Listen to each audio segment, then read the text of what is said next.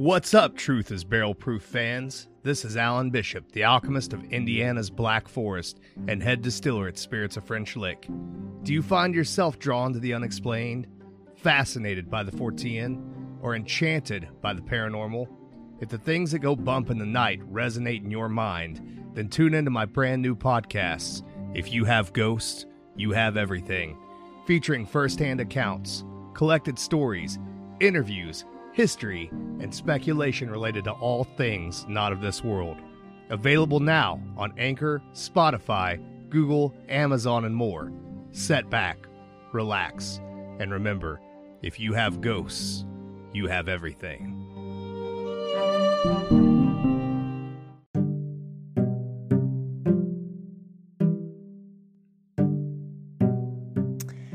Hello, hello, hello again. It is Friday, Friday for my rye whiskey lovers. It's fall. Everybody into hazmat, everybody into rye, everybody into something warm. As some people would say, it's that that time of the year, that warming season again. Welcome back to another episode of The Truth is Barrel Proof. My name is Wendy. Um, you will find me here every Friday um, so I'm on the road. I decided to record my podcast early because um, I was inspired and I kind of wanted to get it in while the, the thought was fresh and the process was all in there and intact. So I'm kind of veering off a little bit. We are here to give you taste recommendations and bottles and things like that on reviews, but I found something pretty cool to talk about. So, I've noticed a couple of times when I have made purchases or come across some procurements. When I taste it the first time, especially if it's a neck pour, again, it's obviously something that's up for debate. Sometimes, if you have a neck pour and then two, three pours after that, you never know. Sometimes you can kind of deflect and go, mm, it's not for me, you know, or something like that. So I actually have two particular products I'm going to talk about today that not necessarily I was like, oh no, I don't want to. I'll explain it a little bit further. But two examples of what patience is a virtue means when you open your bottles. Don't judge a book by its cover when you open it up. Sometimes it's not ready to talk to you. I know I sound like I'm nerding out, but I swear to you, sometimes when you do that neck pour, one, two, three pours after that, it may not be ready to talk to you. Even if you put a few drops of water in it, it may not be at that point where it's ready to kind of open itself up. So, without further ado, what am I talking about? So, the very two bottles that I kind of found, like, I was like, oh my god what the heck? What has happened here? And they're all absolutely happy episodes of transcendence. Yeah. So the first one let's let's start with low proof. Okay. Um, so I have my two mini glen Glencairns here, and we're gonna go low proof to high proof. So the low proof product I'm gonna talk about is the Old Forester 1910 Fine Whiskey Wine. I won't lie to you. When I first got this, I was like, yo, man, what the hell did I just buy? But this is one of the, those most underrated, budget friendly bottles ever to have been produced. Everybody will, will walk past it and be like, I don't want to listen. You're doing yourself a disservice if you see Old Forester 1910 fine, I think it's fine wine whiskey. Absolutely lovely. So when I first bought it, I was like, yo, man, I'm not about that life, don't like it, wah wah. And then I think I bought it in 2022. I think I bought it last year. And then I decided to give it another try this year. And when I tried it this year, I was like, my goodness, what a transformation, what a change. I don't know if it's air, what it's exposed to, time being in the bottle. I'm not so sure. But when I first tried it, all I got was just wood and I wasn't liking it. I was like, yo, man, I can't be asked.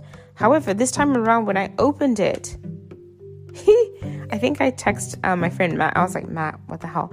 And I have a lot of friends that are called Matt. So let me um, further explain. Matt um, Bourbon Jeeper, Matt Penelope brand ambassador. I was like, yo, man, this 1910 is fire. A lot of people are not, you know, even hip to it but it's so amazing. So this time around, when I poured it, and I have, actually have a little sip here that I want to share with you, we're going to do a little bit of ASMR with me. so let's check it out. Oh, that nose. So let me give you quick, quick, quick, quick backstory. Old Forester 1910, on October 22nd, 1910, apparently what was going on is they were actually getting ready to bottle this product and a fire broke out and they like, they stopped it, salvaged what they could, and they um, barreled it. When they went back to revisit this particular product, they, they, this is what they found. This beautiful, beautiful 1910 those are just the cliff notes. You can always kind of check it out and see what they're talking about, but that's the gist of the story. The nose has opened up so beautiful. Like I said, when I first tried it, it was very oaky. And I was like, yo, man, I'm not feeling this. This is terrible. But today, as I'm nosing it and opening it up a little bit more, um, I didn't add any water to it. Oh, it's got this gorgeous floral note to it a little bit of a citrus zest to it. And when I say citrus zest, I'm thinking of like oranges, nectarines, and things like, and tangerines. That sweetness is what I'm going after, or I'm getting on my nose. You still have that spice of the wood and a little bit of vanilla. Mm, my days, my days. Old Forester 1910, do not sleep on it. So let's have a sip of this. So here we go.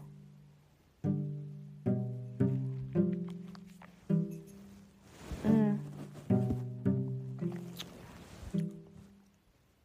Ooh. Ooh. Again, remember when I first tried it, it was just kind of like, no, man, it's not for me. It moves so well in your mouth. So you have a beautiful mouth feel. It's not viscous or anything like that. It's just, to me, it's thin and it moves very well. It reminds me of marzipan, that icing with a slight nuttiness to it. You still get that citrus sweetness through it and the spice of the wood the finish is a little fleeting. So I put this at a medium finish.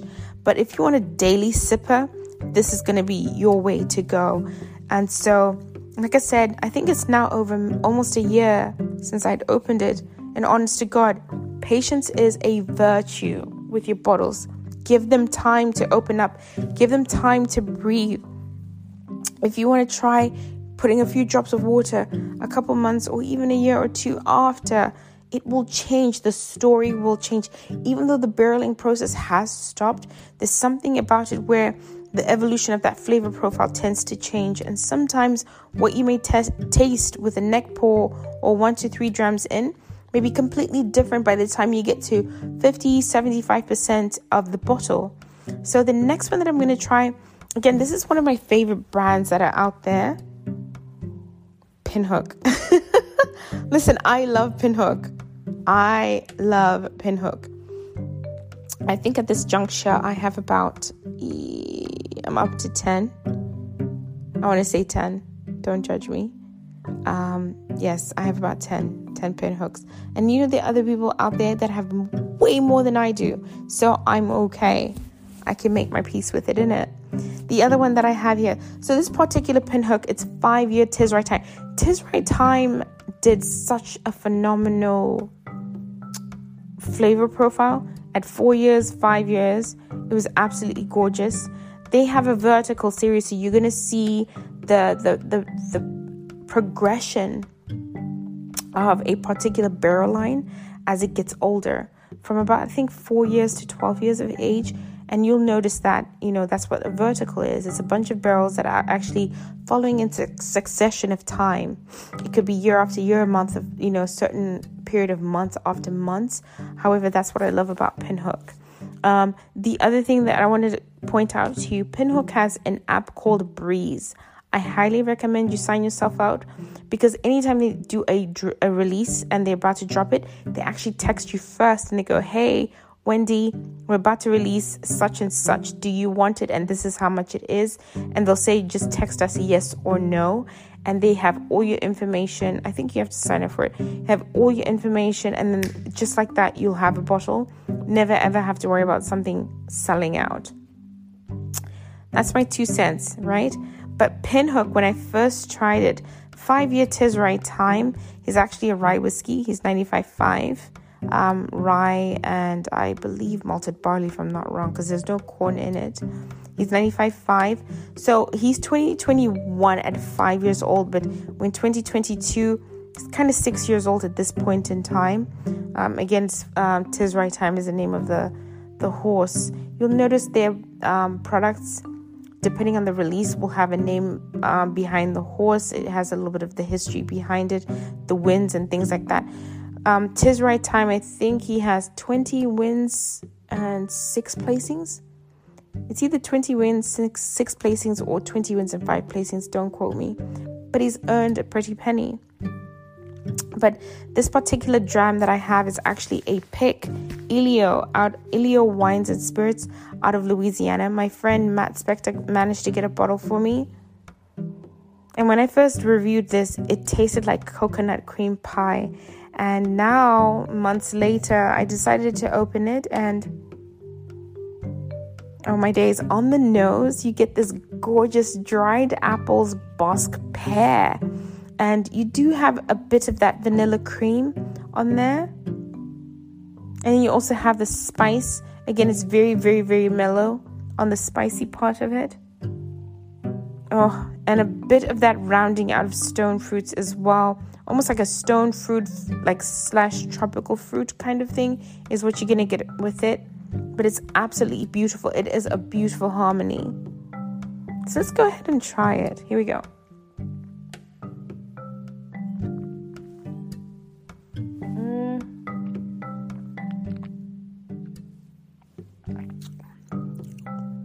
Oh, yum. It's beautiful on the nose, like I mentioned earlier, but now we have the palate. Spicy baking spices. Mm-hmm.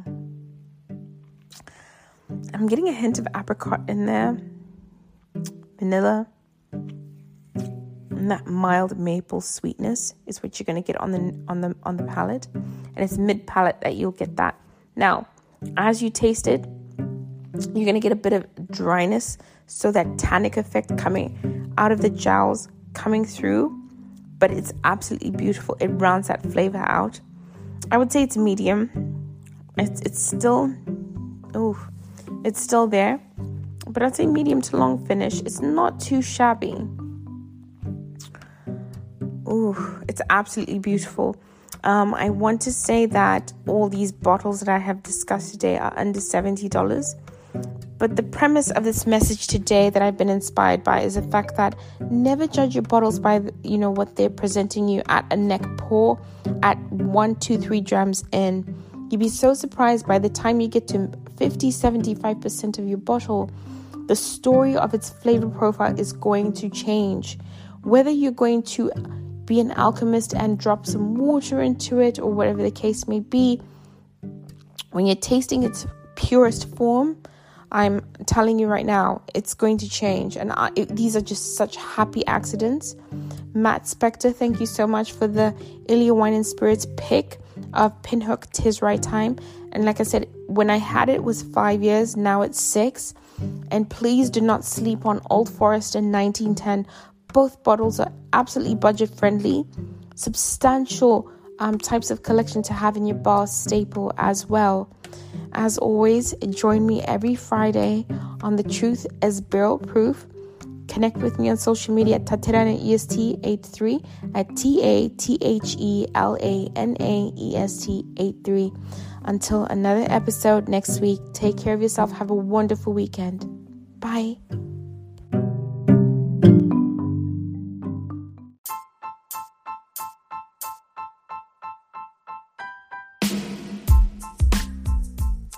Hey everyone.